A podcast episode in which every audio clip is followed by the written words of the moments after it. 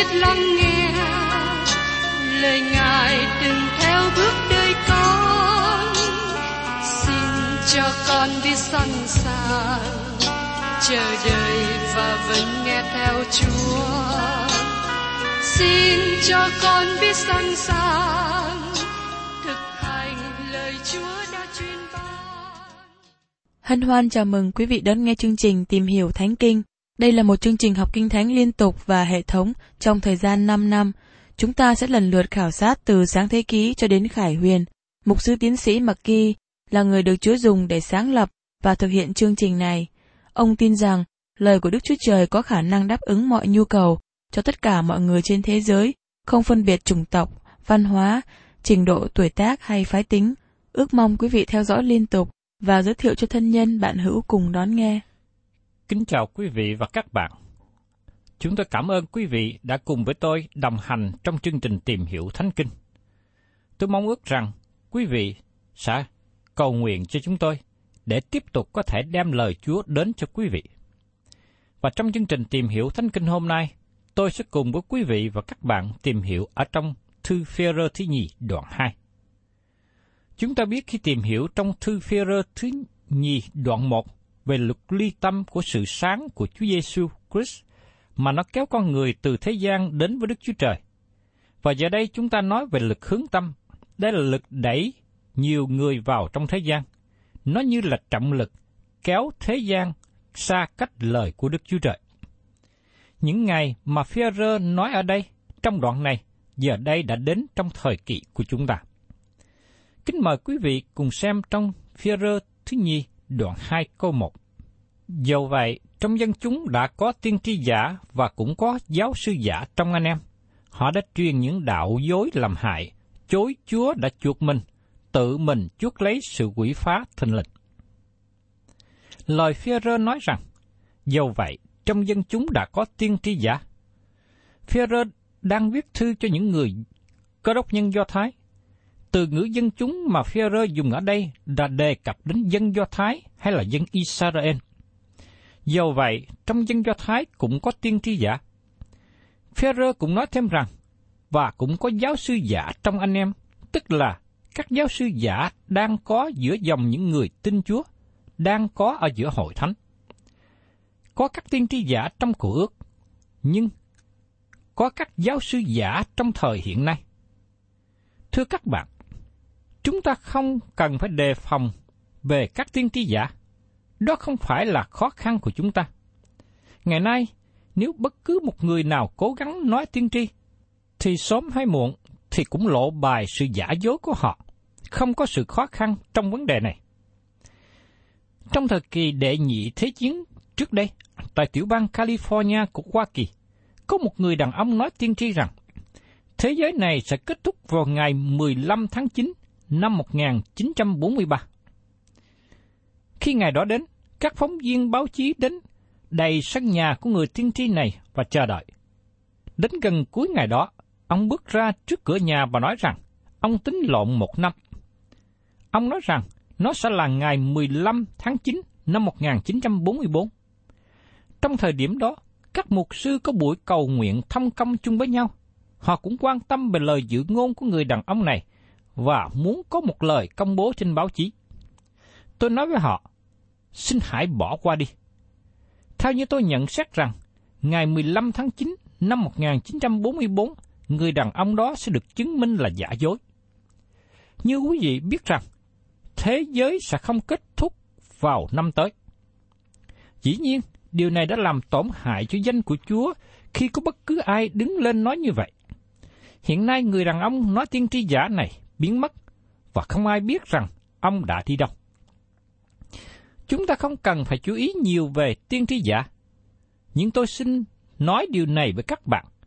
Chúng ta cần xem xét đề phòng về giáo sư giả.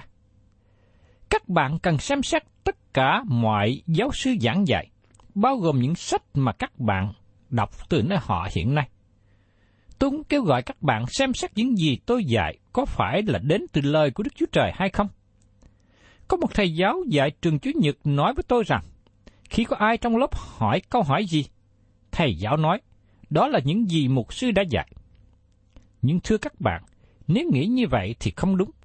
Các bạn cần nương cậy trên lời của Đức Chúa Trời. Ngày nay tôi ngạc nhiên vì người ta dễ rơi vào sự lừa dối của nhiều thứ giảng dạy sai lệch. Dân chúng dễ té ngã vào những điều sai lầm. Nếu các bạn không tin điều đó, xin các bạn hãy xem sự hoạt động lớn của các tà giáo hiện nay. Các bạn ngạc nhiên khi biết có rất nhiều người không chịu lắng nghe lời cảnh giác của sứ đồ Führer về giáo sư giả đang hoạt động rộng rãi. Thay vào đó, họ lắng nghe lời của những người tà giáo và còn ủng hộ tài chánh hoạt động cho họ nữa.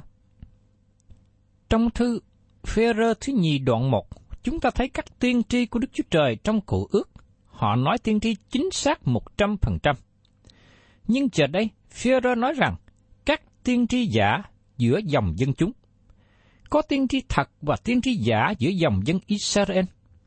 Xin lấy một thí dụ trong thời kỳ của vua Ahab và Josaphat. Họ hiệp lại cùng nhau đi tranh chiến với Syria, như được kỹ thuật ở trong sách các vua thứ nhất đoạn 22. Hai vua này gọi nhóm đông tiên tri giả Ba Anh và họ nói rằng Ahab và Jehoshaphat hãy đi đánh Syria. Ngay lúc đó, vua Jehoshaphat nhận biết các tiên tri này không nói những lời từ Đức Chúa Trời. Vua nói, có tiên tri thật nào của Đức Chúa Trời tại đây không?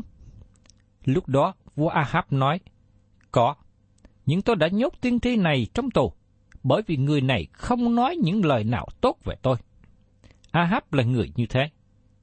Sau đó, Miche là tiên tri của Đức Chúa Trời được gọi vào, và ông ta nói sự thật với Ahab nếu vua đi vào chiến trận, vua sẽ bị giết chết. Bây giờ Ahab nói rằng, thấy chưa, tiên tri Miche không có một lời nào nói tốt về ta. Nhưng thật tệ, vua Ahab không lắng nghe tiên tri Miche. Vua đi đánh trận và bị giết chết giống như lời Mi-chê đã nói tiên tri. Mi-chê là tiên tri thật của Đức Chúa Trời. Nhưng trong lúc bấy giờ, có mấy trăm tiên tri giả đang nói những lời giả dối. Führer nói rằng, và cũng có giáo sư giả trong anh em. Từ ngữ giáo sư giả xảy ra tại đây trong Tân ước. Như chúng ta đã nói trước đây, giáo sư giả rất nguy hại cho hội thánh ngày nay. Họ là những người nguy hiểm. Giáo sư giả là gì?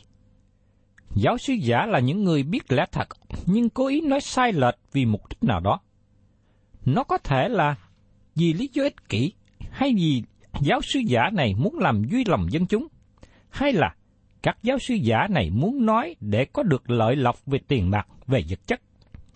Có nhiều giáo sư như vậy trong ngày hôm nay. Họ giảng và nói những gì họ muốn nói, dầu rằng họ biết lẽ thật là gì. Đó là những giáo sư giả. Có một số người khác giảng dạy sai lầm vì thiếu hiểu biết. Như chúng ta thấy trường hợp của một số giáo phụ tiếp theo thời kỳ của các sứ đồ. Một số nhà cải cách trong quá khứ, họ tin và dạy một số điều mà chúng ta không còn thấy trong ngày hôm nay. Chúng ta tin rằng họ nhầm lẫn trên một số vấn đề. Nhưng những người này không phải là những giáo sư giả. Họ tin tưởng và họ dạy lẽ thật. Chúng ta không đặt những người này vào loại giáo sư giả. Trong khi giáo sư giả biết điều gì họ dạy, và họ cố gắng nói những điều sai lầm. Führer nói rằng các giáo sư giả sẽ đến. Thời kỳ bội đạo sẽ đến trong tương lai. Và Führer nói rằng nó sẽ đến sau khi ông chết. Thánh Jude cũng thảo luận cùng với đề tài về sự bội đạo này. Thật ra trong thư Führer thứ nhì và thư Jude có những điểm tương đồng với nhau. Điều này làm cho một số người phê bình cho rằng người này sao chép người kia. Nhưng tôi có một nhận định khác biệt hơn một chút. Vì khi Đức Chúa Trời muốn nhấn mạnh điều gì, Ngài nói điều đó hai lần. Đó là lý do mà khi chúng ta đọc trong các sách tinh lành, chúng ta thường nghe nói rằng quả thật, quả thật. Khi Chúa Giêsu nói quả thật một lần đủ cho Chúa rồi. Nhưng khi Ngài nói hai lần là để cho người nghe chú ý. Bởi vì có một điều gì đó mà Đức Chúa Trời kể nó là quan trọng. Do vậy, khi Jude viết thư của ông, ông nói rằng đã có giáo sư giả hiện ở trong hội thánh. Các giáo sư giả xuất hiện rất sớm và tiếp tục hiện diện từ đó đến nay.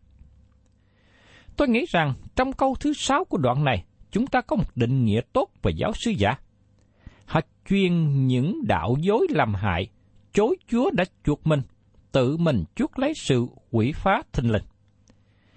Định nghĩa về giáo sư giả là người chối bỏ công việc cứu rỗi của Đấng Christ cho họ. Họ xuất hiện giống như là một hội viên của hội thánh. Họ tuyên bố họ là cơ đốc nhân và họ cũng tham gia một số công việc để che đậy sự giả hình của họ.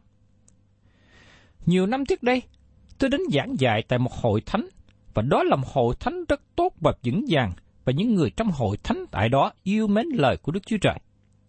Hội thánh tại đó đang mời một vị mục sư đến để hầu việc Chúa với họ. Và lúc bấy giờ hội thánh có một số câu hỏi với vị mục sư mới này liên hệ đến Kinh Thánh. Để tìm hiểu xem mục sư này có tin Kinh Thánh được hà hơi một cách trọn vẹn hay không. Vị mục sư này trả lời một cách chắc chắn các câu hỏi được hỏi. Nhưng vào khoảng hai năm sau, khi tôi trở lại thăm những hội thánh trong thành phố này, tôi ngạc nhiên khi biết rằng các hội viên trong hội thánh này tản lạc ra nhiều nơi và tham dự với các hội thánh khác. Các hội viên trong hội thánh đó nói với tôi rằng, vị mục sư này không nói thật về chính mình. Ông đã nói dối với chúng tôi. Đó chính là những gì đã xảy ra.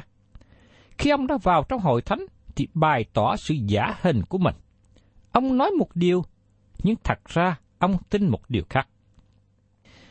Các giáo sư giả cũng nói một số giáo lý đúng.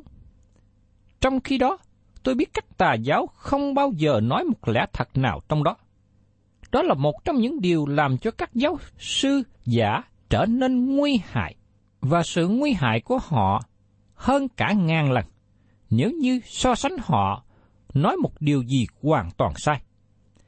Khi nhìn một cách tổng quát, các giáo sư này cũng tin một số điều chân thật. Chúa Giêsu nói, hãy coi chừng tiên trí giả là những kẻ mang lớp chiên đến cùng các ngươi, song bề trong thật là như muôn sói hay cắn xé. Ở trong Matthew đoạn 7 câu 15. Phaolô cũng cảnh giác hội thánh ở Ephesos như được chép ở trong sách công vụ các sứ đồ đoạn 20, câu 28 đến 30. Anh em hãy giữ lấy mình, luôn cả bầy mà Đức Chúa Trời đã lập cho anh em làm kẻ coi sóc, để chăn hội thánh của Đức Chúa Trời mà Ngài đã mua bằng chính quyết mình. Còn tôi biết rằng sau khi tôi đi, sẽ có muôn sói dữ tợn sang vào trong dòng anh em, chẳng tiếc bậy đâu. Lại giữa anh em cũng có những người nói lời hung ác dấy lên, ráng sức dỗ môn đồ theo họ. Chúa Giêsu nói rõ điều này khi Ngài ban cho chúng ta hình ảnh về tình trạng của nước trời sau khi bị từ chối, bị sự đóng đinh trên thập tự và sống lại. Ngài đã không thành lập nước trời trên đất trong thời điểm đó, nhưng Ngài nói nước thiên đàng sẽ giống như người gieo giống, giống như cây cải, giống như men. Ngày nay, men đã đi vào trong bánh mì. Bánh tức là lời của Đức Chúa Trời và có nhiều sự giảng dạy giả được nhét vào trong lời của Đức Chúa Trời. và đây là điều mà chúng ta ngày hôm nay phải cẩn thận và đề phòng.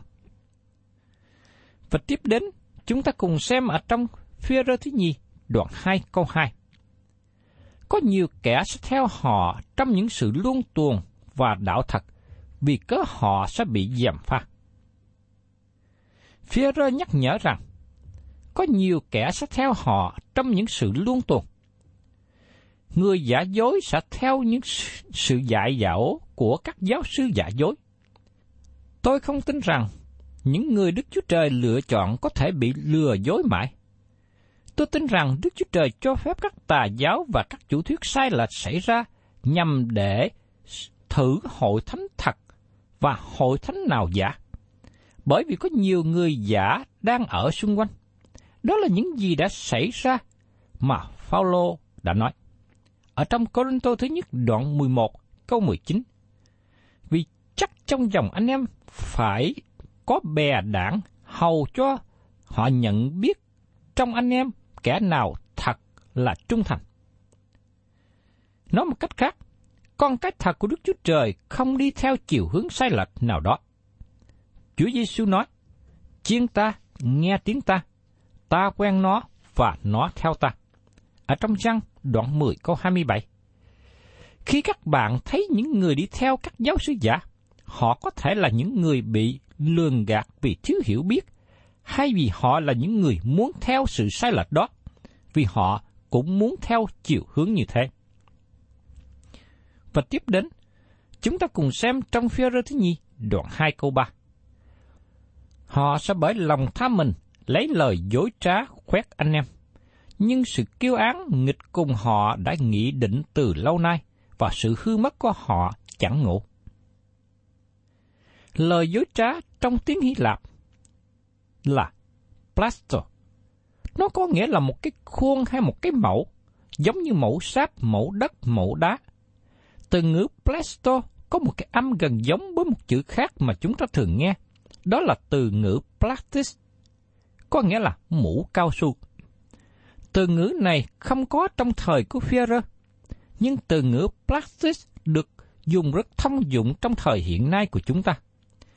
Tôi thích nó bởi vì ngày nay các bạn có thể mua nhiều thứ bằng plastic, chẳng hạn như bàn ghế bằng mũ, thùng đựng nước bằng mũ, chén đũa bằng mũ, đồ chơi bằng mũ, vân vân. Các bạn có thể mua rất nhiều thứ bằng mũ, bởi vì mũ có thể được đổ vào trong mọi hình dạng. Tôi xin nói điều này. Tôi muốn nói một cách đàng hoàng. Cũng có những người giảng đạo bằng cao su nữa – họ có thể uống nắng theo hình dạng mà hội chúng trong hội thánh muốn. Họ nói những gì hội chúng muốn nghe. Họ dùng những lời bằng mũ, những lời dễ uống nắng, dễ lèo lái. Trước đây khi tôi đến hầu việc Chúa ở một hội thánh mới, vào thời điểm đó cũng có một vị mục sư khác đổi đến trong khu vực này.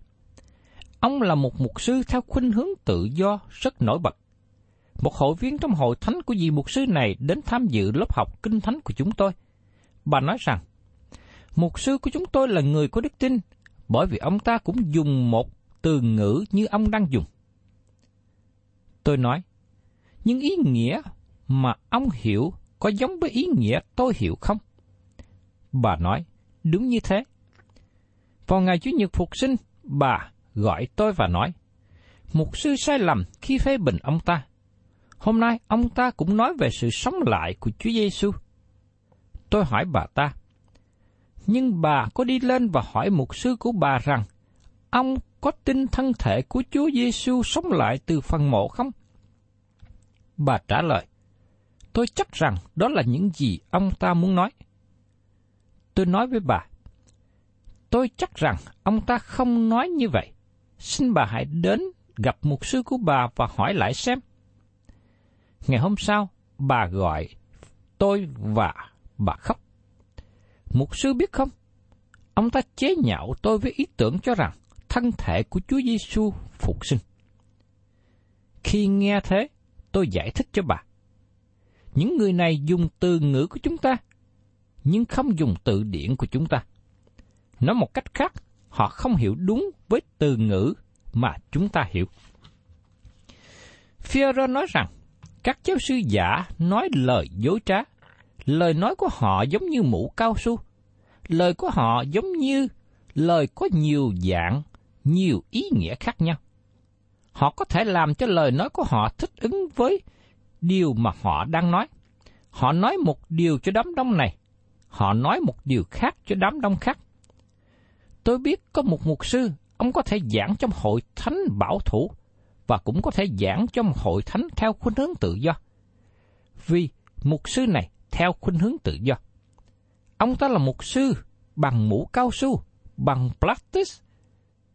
Các bạn có thể đẻo ông vào bất cứ khuôn nào, ông ta thích ứng vào khuôn đó.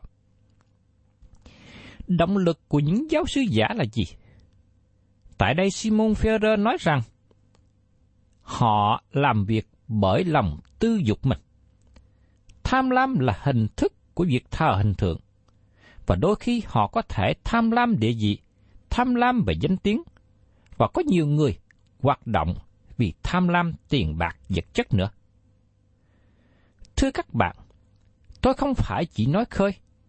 Tôi có thể kể cho các bạn từ thí dụ này đến thí dụ khác về việc các giáo sư giả hoạt động hiện nay.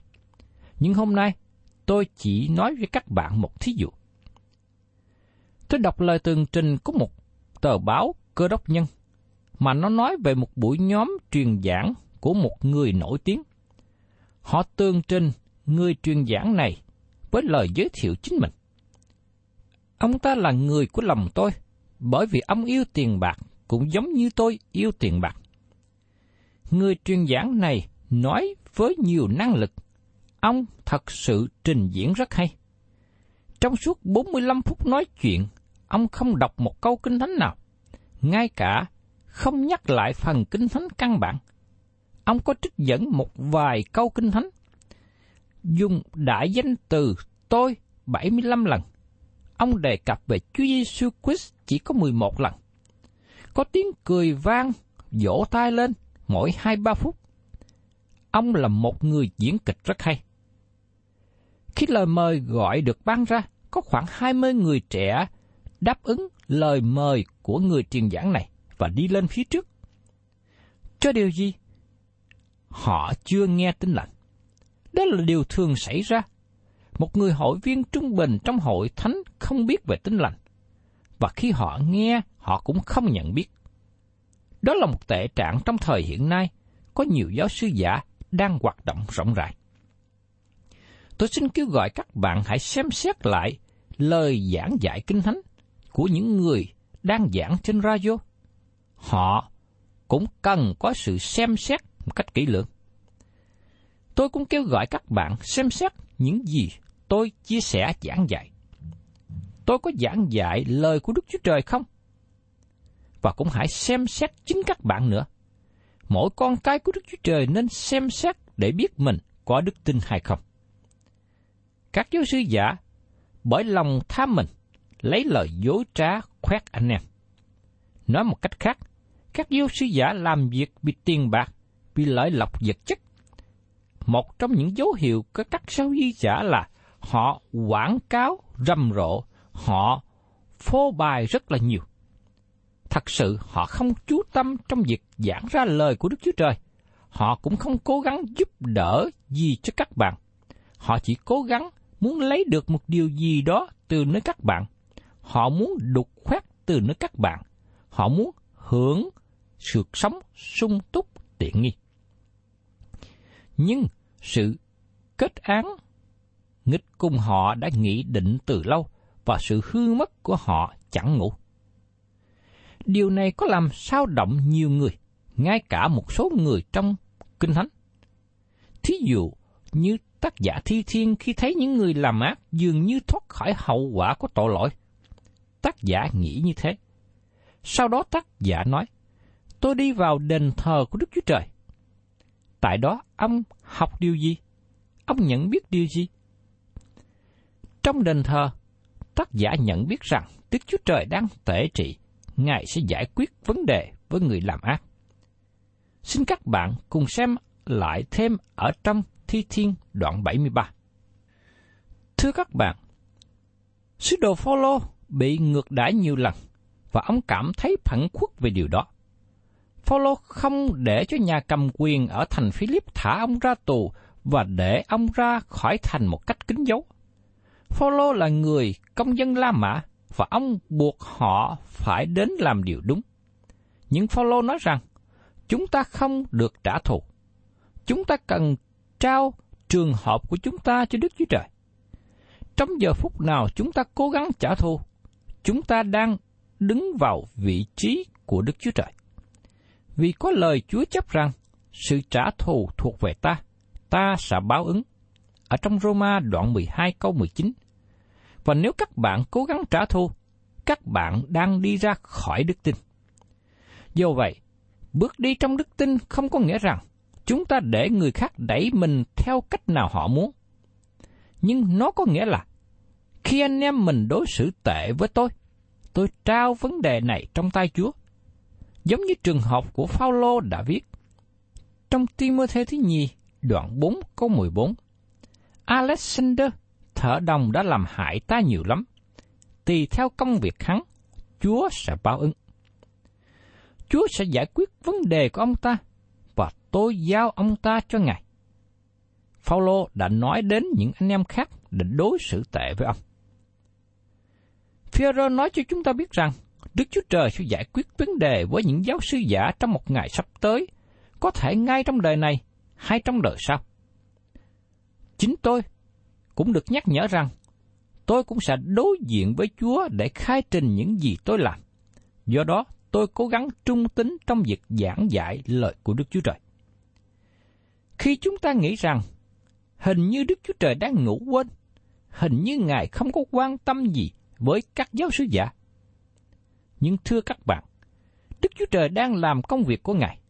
Giống như trường hợp của tiên tri Habakkuk, ông ngạc nhiên không biết Đức Chúa Trời có làm gì với kẻ thù của dân Israel không? Nhưng sau đó, ông tìm biết rằng Đức Chúa Trời đang làm nhanh hơn những điều gì ông nghĩ. Đức Chúa Trời không có ngủ quên.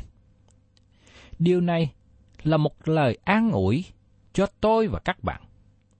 Những ai cố tình giảng dạy sai lẽ thật, những ai muốn trở thành những người giáo sư giảng dạy sai lệch để lôi kéo người khác đi trong con đường sai lệch và tìm lợi ích riêng cho chính mình. Đức Chúa Trời sẽ chỉ người đó ra và Ngài sẽ báo ứng họ một cách thích đáng.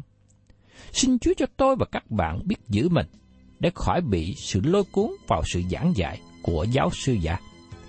Thân chào tạm biệt quý vị và xin hẹn tái ngộ cùng quý vị trong chương trình tìm hiểu Thánh Kinh kỳ sau.